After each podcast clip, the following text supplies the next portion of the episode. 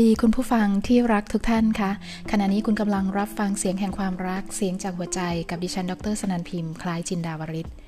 พบกันเช่นเคยกับที่นี่ Podcast POV Live ไลฟ์สไตล์ของคน POV น้อยแต่มาก less is more กับจิตวิทยาเยียวยาพัฒนาเปลี่ยนแปลงชีวิตเพื่อความสุขขั้นกว่า ที่จะอยู่เป็นเพื่อนคุณทุกวันนะคะ และสำหรับ EP นี้ก็เป็น EP ที่เราจะขอนำเสนอเรื่องราวเกี่ยวกับ Life Triangle Model หรือโมเดลชีวิตตามแนวทางของสถาบัน Psychology of Vision หรือ POV โรงเรียนพัฒนาเยียวยาเปลี่ยนแปลงชีวิต จากเกาะฮาวายสหรัฐอเมริกา ที่รู้จักกันในชื่อ Triangle Model หรือโมเดลชีวิตนั่นเองนะคะ ซึ่งโมเดลชีวิตจะช่วยให้เราได้รู้จักตัวเอง เส้นทางชีวิตของตัวเราเอง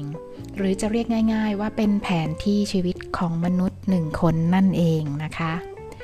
ซึ่งถ้าตัวเราเองได้รู้จักเส้นทางชีวิตของตัวเอง หรือเส้นทางของชีวิตอย่างดีแล้ว จากโมเดลชีวิตนี้ จะทำให้เราได้รู้จักตัวเองจริง ๆ และชีวิตเราเองได้ดีที่สุด และสำคัญไปกว่านั้น ชีวิตเราคนที่รู้ดีที่สุดก็คือตัวเราเอง ไม่ใช่ใครที่ไหนเลยและสำหรับคนที่รักที่จะใช้บริการการให้คำปรึกษาพัฒนาเปลี่ยนแปลงชีวิตในรูปแบบต่างๆนะคะ ลองศึกษาเรื่องราวเกี่ยวกับโมเดลชีวิตตามแบบฉบับของ POV ก่อน จะทำให้คุณเลือกมีข้อมูลมากพอที่จะตัดสินใจได้ว่า จะเลือกหรือพัฒนาตนเองด้วยวิธีอะไรหรือศาสตร์ไหนดี ถึงจะเป็นของแท้ของจริง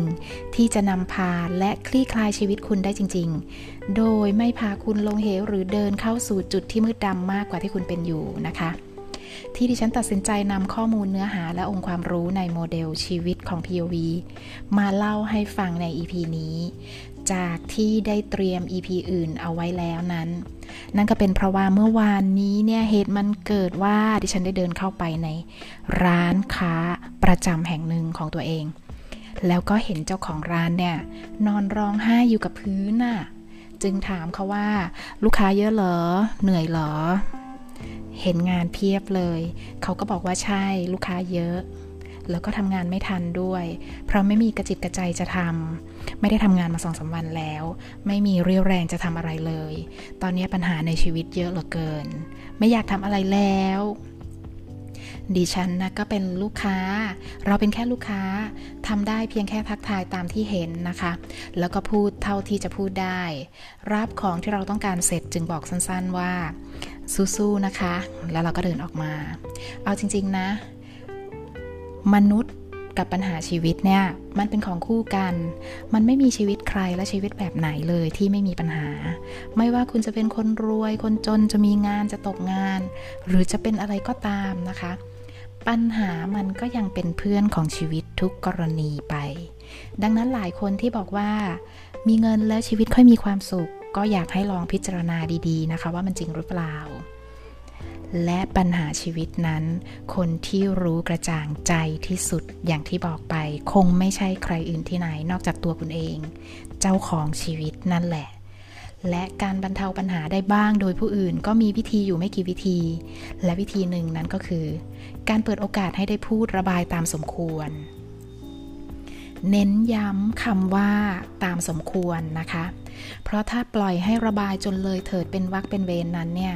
เราก็ไม่รู้ว่าคนที่ฟังเรานั้นเขาอยากฟังไหม เพราะปัญหาของเขาก็มี เพราะทุกคนอย่างที่บอกมีปัญหาในชีวิตหมดเลย หรือคนที่พูดระบายเองเนี่ย บางคนก็รักการระบาย จนระบายหรือพูดสเปะสปะเลยเถิด ตามหลักการเยียวยาแล้วนั้นเนี่ย มันอาจจะทำให้ไม่ปลอดภัยแก่ทั้งผู้ที่ระบาย และก็ผู้ที่รับฟังจนมากเกินไป และสำหรับท่านไหนที่คิดว่า ปัญหาชีวิตที่ตนเองมีกลายเป็นปัญหาที่เป็นอุปสรรคต่อการดำเนินชีวิตแล้ว แบบทำอะไรไม่ได้แล้ว นอนสมอย่างเดียวหรืออยู่ในสภาวะเบื่อเบื่ออยากๆ แล้วค่อยหาทางแก้ไข ซึ่งการแก้ปัญหาในชีวิตนั้น ก็สามารถที่จะเลือกใช้บริการให้ดีว่าจะใช้แบบไหน และบริการที่ดีนั้นอยากจะบอกว่ามันจะช่วยให้คุณสามารถเผชิญและจัดการกับปัญหาที่มีได้อย่างเข้มแข็ง สงบและมีสติ ซึ่งการเยียวยาและเทของเสียในชีวิตออกก็เป็นวิธีหนึ่งที่จะช่วยได้ หรือถ้าคุณมีวิธีอื่นที่ถูกใจถูกจริตมากกว่า อยากให้ลองพิจารณา ศึกษาดูข้อมูลดีๆ แล้วค่อยเลือกตามใจชอบและตามความสบายใจของคุณนะคะแล้วที่สำคัญเลยเนี่ย อีกเคล็ดลับอีกอย่างหนึ่งเลยเนี่ยที่อยากจะบอกนะคะ การซื้อบริการของการแก้ไขในปัญหาชีวิตเนี่ย มันไม่ได้ทำให้ปัญหาชีวิตหมดไป เพียงแค่มันจะทำให้คุณเข้มแข็งพอที่จะเผชิญกับปัญหาแล้วลุกขึ้นมาเผชิญกับปัญหาได้ นั่นคือเป้าหมายของการแก้ไข หรือรับบริการเกี่ยวกับเรื่องชีวิตนะคะ EP นี้ตามที่ได้บอกไปดิฉันจะนำองค์ความรู้ตามโมเดลชีวิตของ POV มาเผยแพร่ให้ฟังให้ทุกท่านได้ทราบ และคุณก็จะได้รู้จักตัวเอง เส้นทางการดำเนินชีวิตของมนุษย์หนึ่งชีวิตตั้งแต่เกิดจนถึงวันสุดท้ายของชีวิตเลย และที่สำคัญที่สุดเลย ในการเดินทางของชีวิตจากวันแรกจนถึงวันสุดท้ายนั้น โมเดล POV เรียกว่าเป็นการเดินทางสู่ความเป็นหนึ่งเดียว หรือ Step to Oneness หรือ Step to Wholeness นั่นเองนะคะ ที่จะช่วยให้แต่ละก้าวของคุณ เกิดความเข้าใจในชีวิต เข้าใจสิ่งรอบตัวผู้คนแล้วก็เหตุการณ์ต่างๆ ที่เกิดขึ้นกับชีวิตของคุณเองและเนื้อหาของโมเดลชีวิตที่พัฒนามาจากทฤษฎีจิตวิทยาและหลักการพัฒนาเปลี่ยนแปลงชีวิตที่เรียกว่า transpersonal หรือ transformational healing model นั้นเนี่ย จะช่วยให้คุณมีศักยภาพในการเผชิญเรื่องราวที่เกิดขึ้นอย่างมีประสิทธิภาพ และไม่หลงทางนะคะ โมเดลชีวิตของ POV จึงกล่าวถึงพัฒนาการของชีวิตมนุษย์ ที่บอกว่าเมื่อเกิดขึ้นแล้วนั้น ก็จะสู่ก็จะเข้าสู่การเดินทางบนโลกแห่งความเป็นจริงคือการเดินทางกลับบ้าน หรือเดินทางเข้าสู่ความเป็นหนึ่งเดียว ที่เป็นสัจธรรมของแต่ละชีวิต โดยที่ใครก็เลี่ยงไม่ได้ มันสำคัญอยู่ที่การเดินทางแต่ละวันของคุณต่างหาก ว่าคุณจะเรียนรู้เข้าใจมากแค่ไหน และเดินทางด้วยทัศนคติใดในชีวิตของคุณบนโลกใบนี้ หรือบนเส้นทางของชีวิตคุณนะคะโมเดลของ POV ก็มีการพัฒนาและใช้งานกับคนทั่วโลกมาเกือบ 50 ปีแล้ว และมีการพัฒนาอย่างต่อเนื่อง จนเรากลายเป็นองค์กรเป็นสถาบันและเป็นชุมชนที่สวยงามแข็งแรง แล้วก็มีการเดินทางของชีวิตอย่างสงบและมีความผาสุกที่เรียกว่า peacefulness แล้วก็ happiness และโมเดลนี้เองก็พัฒนาขึ้น โดย ดร. Chuck และ Lency Spezzano คู่สามีภรรยาผู้มีอัจฉริยภาพมากความสามารถ และมีจิตใจที่สวยงาม ซึ่งในชุมชนมีแต่ความรักและปรารถนาดีจริงใจ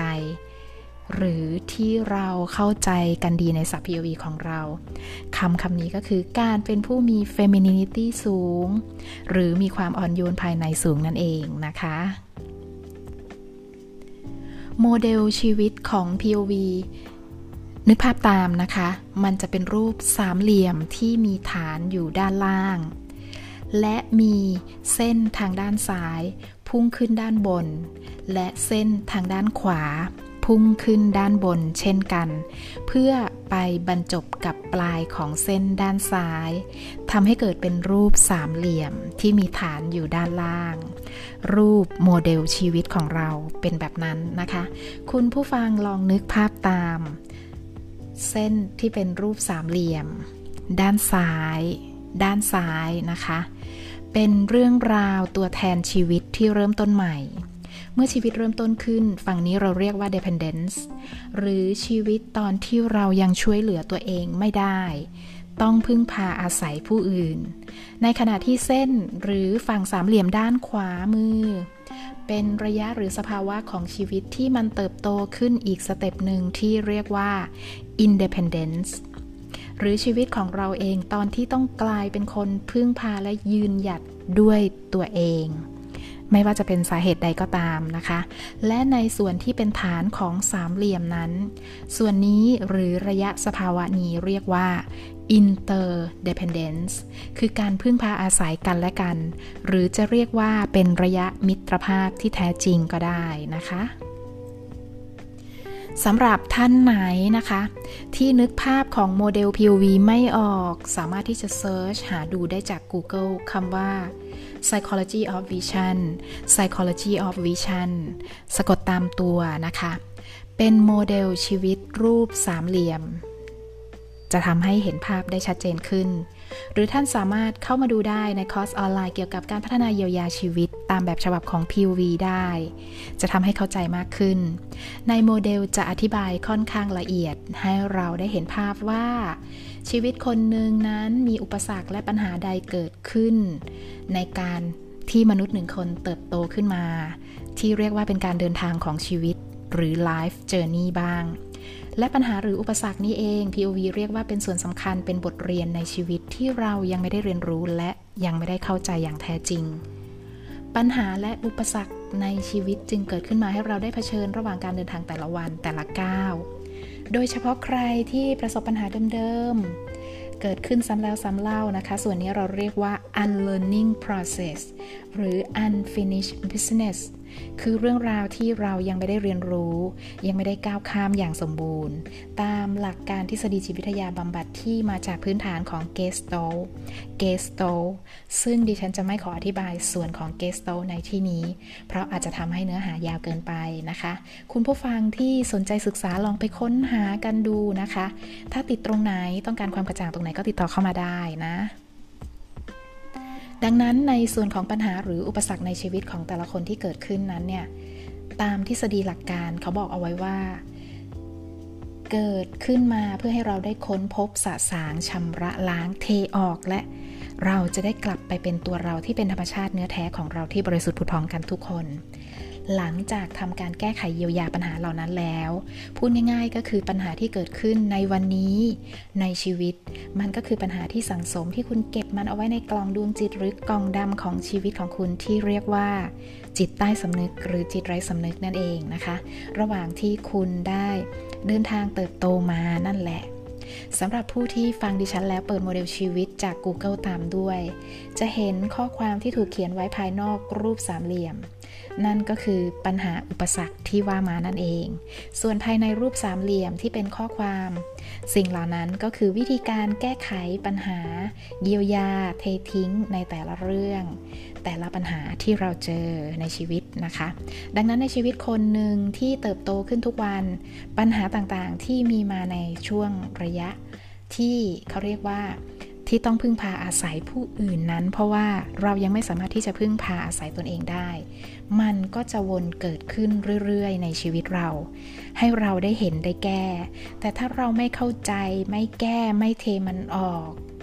ไม่ก้าวข้ามมันมาอย่างสมบูรณ์ แต่กลบเก็บฝังมันไว้ข้างใน สุดท้ายมันจะระเบิดของมันออกมาเอง มันก็จะกลายเป็นความทุกข์ใจ เป็นปัญหาทางใจ และ ถ้าปัญหาทางใจภายในเราปล่อยไว้นานๆ มันก็จะกลายเป็นปัญหาทางกายในที่สุด ตามวิวัฒนาการของชีวิตและจิตมนุษย์นะคะ ซึ่ง EP นี้เนี่ยดิฉันจะขอพูดแบบกว้างๆก่อน และ EP ถัดไปของโมเดลชีวิต ก็จะค่อยลงลึกทีละเรื่องทีละตอนให้ คุณผู้ฟังทุกท่าน ได้เข้าใจหลักการมากขึ้นกว่านี้นะคะ และนอกเหนือจากนั้นเนี่ยรูปสามเหลี่ยมนี้มันไม่เพียงแต่เป็นตัวแทนของชีวิตที่เริ่มต้นและเติบโตเท่านั้นนะมันยังบอกถึงเมื่อเราเติบโตแล้วเนี่ยดำเนินชีวิตไปทุกๆก้าวแล้ว ทุกสถานการณ์ใหม่ๆ คนใหม่ๆ สถานที่ใหม่ๆ ที่เราเข้าไปอยู่ เข้าไปเป็นส่วนหนึ่งเนี่ยมันก็ใช่ด้วย มันก็เรียกว่าเป็นระยะ independence ด้วยนะคะ เราจะนับหนึ่งใหม่เสมอจากจุดเริ่มต้นของโมเดลชีวิตตรงนั้น จากจุดที่เราเรียกว่าจุดพึ่งพาอาศัยผู้อื่น ไปจนถึงยืนหยัดพึ่งพาตนเอง แล้วก็เข้าสู่การพึ่งพาอาศัยซึ่งกันและกัน นี่คือคำว่า life process ที่คุณต้องเจอต้องเผชิญกันทั่วหน้า อย่างเช่น เมื่อคุณเรียนจบไปเริ่มงานใหม่ การเริ่มงานใหม่ของคุณไม่ว่าคุณจะเก่งกาจมาจากไหนก็ตามนะ คุณก็จะต้องเข้าไปเริ่มต้นใหม่ในส่วนที่เรียกว่า dependence หรือการปรับตัว เรียนรู้ทำความรู้จักขอความช่วยเหลือ ขอข้อมูลจากคนที่อยู่ในองค์กรใหม่ เพื่อการทำงานของคุณที่จะราบรื่นสำเร็จตามที่คุณตั้งใจไว้ หรือแม้กระทั่งเมื่อคุณเลิกกับแฟนเก่าแล้วมามีแฟนใหม่ การเริ่มต้นความสัมพันธ์ครั้งใหม่ คุณก็ต้องปรับตัวกลายเป็นคนที่อยู่ในจุดที่เรียกว่า พึ่งพาอาศัยอีกฝ่ายหนึ่ง เพราะคุณต้องการให้เขาเปิดใจและยอมรับในตัวคุณเอง นั่นเองนะคะ ดังนั้นใน EP นี้ตามที่ว่าไว้แล้ว ว่าดิฉันจะอธิบายแบบกว้างๆ ให้คุณได้รู้จักเส้นทางของชีวิต แล้วก็วิวัฒนาการของชีวิตเบื้องต้น และคุณไปฟังใครพูดเรื่องราวชีวิต จะได้เข้าใจ เขามากขึ้นนะคะ โดยเฉพาะใครที่ไปรับบริการการให้คำปรึกษาชีวิต จะได้มีพื้นฐานความเข้าใจไปก่อนที่คุณจะไปเสียเงิน และก่อนที่ดิฉันจะจบ EP นี้นะ จะอธิบายให้เข้าใจถึงส่วน แรก ของชีวิตที่เรียกว่า dependence หรือช่วงชีวิตที่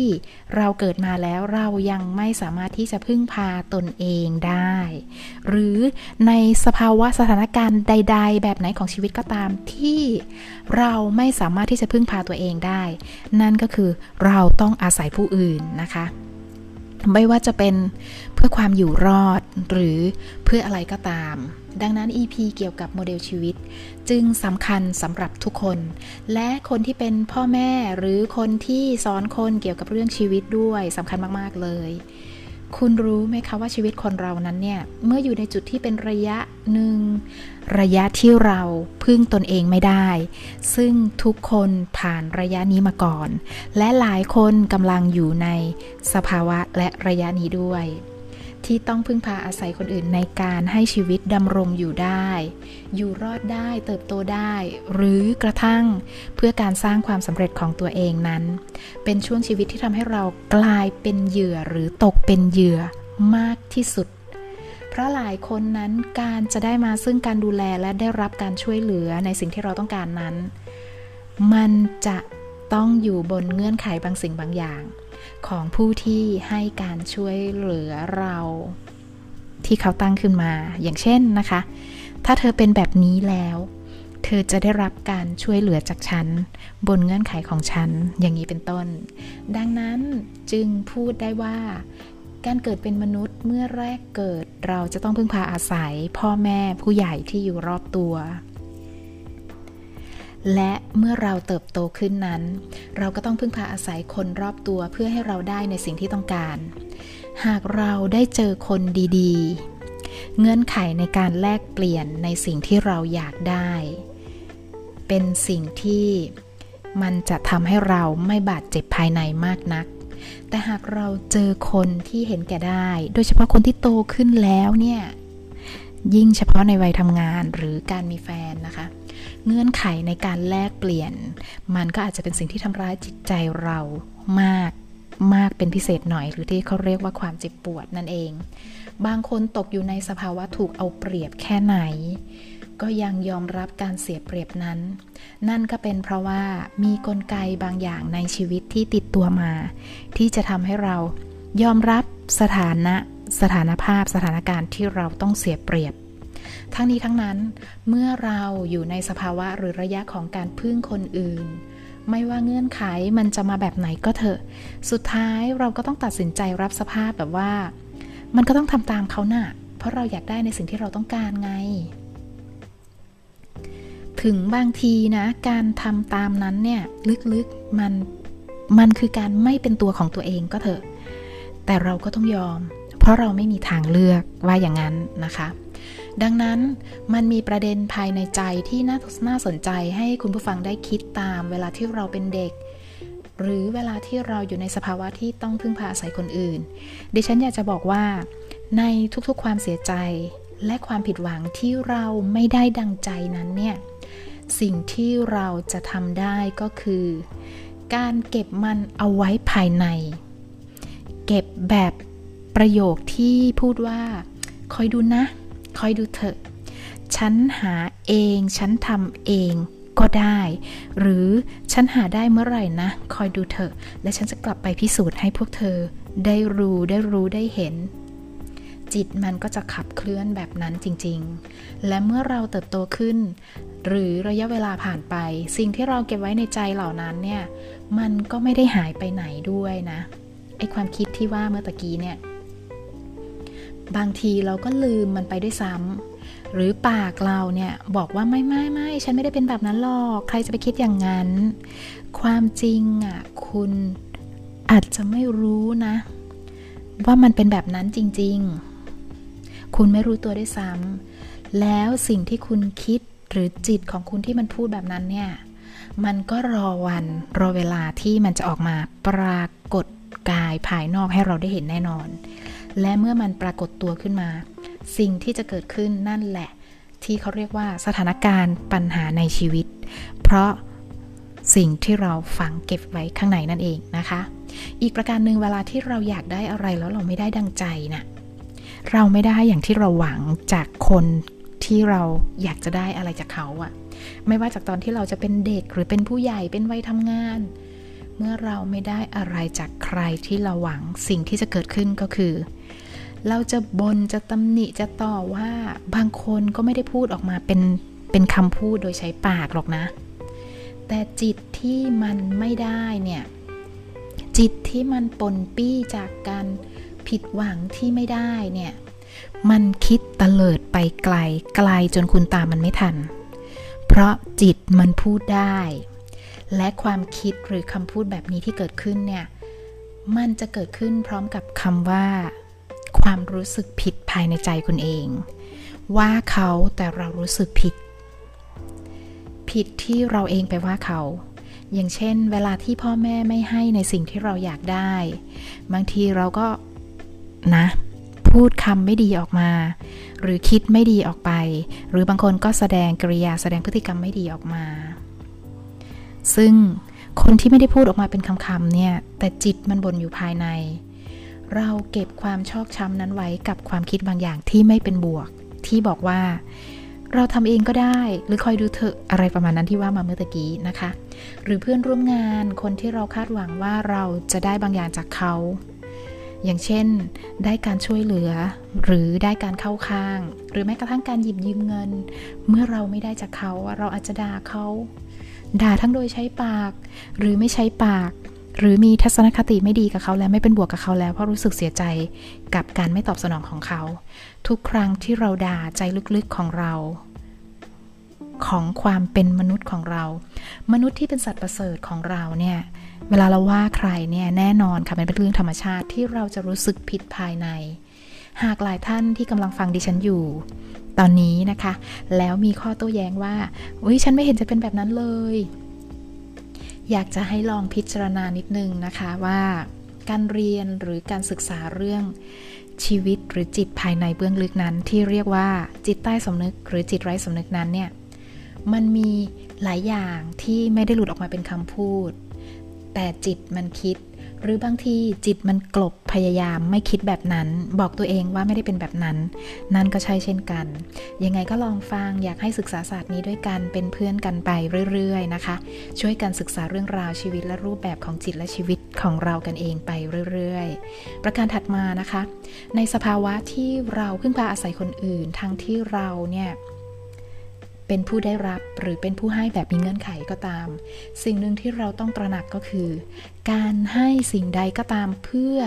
ที่จะได้รับหรือหวังที่จะได้รับบางสิ่งบางอย่างกลับคืนมาเนี่ยเขาเรียกว่าการให้แบบมีเงื่อนไข และทั้งผู้ให้แล้วก็ผู้รับสุดท้ายจะตกเข้าไปอยู่ในวังวนของความผิดหวัง แล้วก็การหัวใจสลาย อย่างเช่น ชายหนุ่มพยายามทำดีกับหญิงสาวที่ตนรักเพราะอยากให้หญิงสาวนั้นรักตนเอง แต่สุดท้ายหนุ่มก็ต้องแห้ว เพราะสาวนั้นไม่ได้รักตัวเอง ใจของชายหนุ่มก็จะคิดว่า นะ อุตส่าห์ทำดีด้วยทุกอย่าง ไอ้คำว่าอุตส่าห์หรือพยายามนี่แหละมันสำคัญยิ่งนักเลย ด้านสาวเองก็รับของเขาไปมากมายหลายอย่าง แต่ไม่ได้ตอบสนองความรักที่เขาต้องการความจริงในจิตเบื้องลึกของสาวนั้นเนี่ยก็ไม่ได้ยินดีปรีดาในการรับของเขาไปนะ ถึงไม่อยากได้หรืออยากได้ แต่ก็ต้องรับด้วยเหตุผลบางประการของแต่ละคนในระดับจิตสำนึกนะคะ สุดท้ายแล้วผู้หญิงคนนี้เวลารับไปแล้ว รับไปพร้อมกับความรู้สึกผิดในใจอยู่ลึกๆ ที่รู้อยู่แล้วว่าตนเองเนี่ยไม่ได้ชอบชายคนนี้ การรับนี้จะกลายเป็นปัญหาแฝงฝัง อยู่ในวังวนกลไกการชดเชยทดแทนในอนาคตของชีวิตของเธอที่ดำเนินไป หรือกลไกอีกอย่างหนึ่งในช่วงระยะเวลาการพึ่งพาอาศัยผู้อื่นนี้ บางคนกลายเป็นคนขี้ขอแบบได้คืบจะเอาศอก คืออยากได้นั่นอยากได้นี่จะเอานั่นจะเอานี่ เราก็ลองสังเกตดูรอบๆตัวเราว่าเราเห็นพฤติกรรมแบบนี้หรือเปล่านะคะ ให้สังเกตเฉยๆนะคะ ไม่ต้องไปวิพากษ์วิจารณ์นะ ตามหลักการแล้วเนี่ยเราเวลาที่เราอยากได้อะไรหรืออยากขออะไรกับคนที่เราพึ่งพาเขาอยู่นั้น มันก็คือการขอด้วยเหตุด้วยผล ไม่ใช่ มันควรจะเป็นแบบนั้นนะมันไม่ใช่การขอที่เรียกว่าขี้ขอ เพราะตนเองเติบโตมา แบบเป็นเด็กมีปัญหามา มีกลไกความอยากเป็นคนพิเศษอยู่ภายในจิตอะไรอย่างนั้นมันไม่ใช่เนาะอย่างเช่น บางคนจะขออะไรใครสักคนสักอย่างเนี่ยจริง ๆ บางทีไม่ได้อยากได้สิ่งนั้นหรอก แต่ที่ขอหรือจะเอาเนี่ยเพื่อเพียงพิสูจน์ว่า คนที่เขารักเรา เขาจะให้เราไหมในสิ่งที่เราขอนะ่ะเขาจะเห็นเราสำคัญไหม หรืออยากโชว์พราวความเป็นคนพิเศษเท่านั้นเองนะคะ มนุษย์เริ่มต้นที่ความอยากได้ แค่ของบางอย่าง จนกลายเป็นกลายพันธุ์ เป็นการเสพติดการขี้ขอ แค่ให้ได้ตอดนิดตอดหน่อยก็พอ และการเสพติด สุดท้ายมันจะกลายเป็นความอยากเป็นคนพิเศษ มันจะทำให้ทุกอย่างที่รู้สึกว่าตนเองเป็นคนพิเศษ คือทำให้ตัวเองได้เป็นคนพิเศษ และหากความอยากเป็นคนพิเศษเนี้ยของคุณ มันไม่ได้รับการตอบสนองแล้วเนี่ย มันก็จะหนักขึ้น หนักขึ้นกลายเป็นความเจ้าเล่ห์เพทุบาย คุณจะเริ่มงัดเล่งัดกลออกมาใช้ละ เพราะความเจ็บปวดจากการถูกปฏิเสธในสิ่งที่คุณขอเนี่ย มันจะพัฒนากลายเป็นการแก้แค้น กลายเป็นการทำร้าย และการเอาคืนด้วยวิธีต่างๆ วิธีใดวิธีหนึ่ง ดังนั้นเวลาที่เราเจอคนเล่ห์เหลี่ยมแพรวๆเยอะๆ กว่าเขาจะเป็นแบบนั้นได้เนี่ยชีวิตที่เติบโตมาเนี่ยเขาก็ผ่านสเต็ปเป็นขั้นเป็นตอนมามากมาย ผ่านพัฒนาการมามากมาย เห็นไหมคะว่าเรื่องกลไกชีวิตสลับซับซ้อนมากอย่างที่เคยกล่าวไปแล้ว เอาไว้เราค่อยมาลงลึกแต่ละส่วนใน EP อื่นที่เกี่ยวเนื่องเชื่อมโยงกันทุก EP นะคะ บางคนนะที่ว่ามาตะกี้ว่า เป็นเจ้าบุญทุ่มเป็นป่าเป็นเจ๊ เป็นผู้ให้ผู้เสียสละนั้นเนี่ยกลไกภายในชีวิตของพวกเขาลึกๆนะ มันคือเพื่อการพิสูจน์และแสดงให้เห็นว่าฉันดีกว่าเธอ เพราะฉันมีมากกว่าเธอและให้เธอได้ ซึ่งอันนี้เรากำลังพูดถึงกลไกคำว่า sacrifice หรือการให้แบบเสียสละ ให้แบบมีเงื่อนไข ความอยากเป็นคนดีกว่าคนอื่น คือผู้ที่เติบโตมา มีชีวิตที่เติบโตมาแบบถูกเอารัดเอาเปรียบ หรือไม่ได้รับการยอมรับในครอบครัวและสังคมที่เติบโตมานั่นเองนะคะ อย่างเช่น พ่อแม่ที่อาจจะมีลูกมีหลานหลายคน และเด็กแต่ละคนถูกเปรียบเทียบ จนกลายเป็นค่านิยมในครอบครัวก็จะเป็นแบบนี้ดังนั้น EP นี้ก็จะเป็น EP ที่เราจะพูดถึงฝั่งด้านซ้ายของโมเดลชีวิต หรือส่วนที่เรียกว่า dependence หรือระยะสภาวะที่เราเป็นผู้พึ่งพาอาศัยคนอื่น เพื่อให้ชีวิตเราดำเนินไปได้ รอดได้ และระยะพึ่งพาอาศัยผู้อื่นนี้ คนที่ต้องพึ่งผู้อื่นมีกลไกของความต้องการ หรือความอยากหลักๆ นั่นก็คือ อยากได้รับการดูแลเอาใจใส่ อยากเป็นส่วนหนึ่งของพื้นที่นั้นๆ อยากมีตัวตน อยากได้รับการยอมรับ อยากได้รับความรักหรือถูกรัก และการที่ได้อะไรมาตามใจที่ต้องการที่เรียกร้องนั้น จิตเขาจะตีความว่ามันคือการได้รับความรักจากคนรอบข้างรอบตัว รวมไปถึงการได้รับอนุญาตอย่างใดอย่างหนึ่ง หรือการมีคนเห็นด้วยกับตนเองในพื้นที่หนึ่งหนึ่งทั้งหมดนี้คือกลไกความต้องการทั่วไป ของคำว่า ระยะที่เรากำลังพึ่งพาอาศัยคนอื่น ซึ่งเป็นระยะแรกของชีวิต และเป็นระยะแรกของความสัมพันธ์ต่างๆ คุณผู้ฟังลองดูนะคะว่าตัวเราเองอยู่ในสภาวะนี้หรือเปล่า คนเกิดใหม่หรือที่เป็นพ่อแม่ คนที่มีแฟนใหม่ๆ หรือเริ่มทำงานในที่ใหม่ ๆ คุณกำลังอยู่ในระยะนี้ทั้งหมดเลยนะคะ แล้วความกลัวของคุณคนที่อยู่ในระยะพึ่งพาอาศัยคนอื่นนี้มันคืออะไรบ้าง เรามาดูกัน เขาบอกว่าสิ่งที่คุณกลัวคือกลัวการไม่ได้รับการดูแลเอาใจใส่ กลัวไม่ดีพอ กลัวไม่เหมาะสมกับเขา หรือไม่เหมาะกับงานกับสถานที่นั้นๆ กลัวการถูกทิ้ง กลัวไม่เข้าพวก กลัวเขาไม่เอา กลัวการถูกปฏิเสธ กลัวการถูกวิพากษ์วิจารณ์ ลองพิจารณาดูนะคะว่าคุณกำลังมีความกลัวเหล่านี้อยู่ในชีวิตไหม ถ้าใช่นั่นก็คือคุณกำลังอยู่ในสภาวะ หรือระยะพึ่งพาอาศัยผู้อื่นนั่นเอง ในเรื่องใดเรื่องหนึ่ง หรือส่วนใดส่วนหนึ่งของชีวิตคุณนะคะ และถ้าคุณกำลังตกอยู่ในสภาวะหรือสถานการณ์แบบนี้แล้ว คุณจะทำยังไงดี จะแก้ยังไงดี หรือต้นตอมันเป็นมาเป็นไปยังไง ฉันถึงมีชีวิตแบบนี้ แบบที่แอบกลัวในจิตภายในลึกๆ เราต้องมาติดตามกันต่อไปใน EP วันอังคารหน้าที่จะพูดถึง POV โมเดลหรือโมเดลชีวิตที่จะช่วยให้คุณเข้าใจตนเองได้อย่างถ่องแท้ ก่อนที่จะให้คนอื่นมาเข้าใจคุณ และเราจะเจาะรายละเอียดลงลึกเพิ่มขึ้น เพื่อให้คุณได้ไขข้อข้องใจเกี่ยวกับตัวคุณเอง ชีวิตของคุณเอง ติดตามกันใน EP หน้าสำหรับคนอยากรู้จักและเข้าใจตนเองทุกท่านสำหรับคนรักความสำเร็จเองก็รอรับฟังได้ได้นะคะ ทุกวันพุธที่เป็น EP ความสำเร็จจากภายในสำหรับ EP คุณพ่อคุณแม่ก็ทุกวันพฤหัสนะคะ และสำหรับคนทำงานนักธุรกิจนักบริหารนักพัฒนาสำหรับวันศุกร์ที่ผ่านมาเราก็เป็น EP แรก ส่วนในวันอื่นๆแล้วก็ทุกๆวันเป็น EP ฟรีสไตล์เกี่ยวกับการเยียวยาชีวิต แล้วพบกันใหม่กับ POV Live สำหรับคลิปนี้ หวังเป็นอย่างยิ่งว่าคงจะเป็นประโยชน์กับคุณผู้ฟังที่น่ารักของดิฉันทุกท่าน ถ้าชอบกดไลค์ถ้าติดใจกด Subscribe ติดตามและแชร์แบ่งปันเพื่อเป็นประโยชน์แก่ผู้อื่นด้วย คุณผู้ฟังสามารถติดตามกันได้ในทุกช่องทางเพื่อความสุขความสำเร็จขั้นกว่าที่แท้จริงในชีวิตทุกๆวันทั้งช่องทาง YouTube Fanpage Line Twitter และที่นี่ให้เสียงเป็นเพื่อนคุณได้ทุกที่ทุกเวลากับ Podcast POV Life ไลฟ์สไตล์ของคน POV น้อยแต่มาก less is more กับเสียงจากหัวใจแบ่งปันส่งถึงหัวใจคุณ กับดิฉันดรสนันพิมพ์คล้ายจินดาวริศสำหรับวันนี้ สวัสดีค่ะ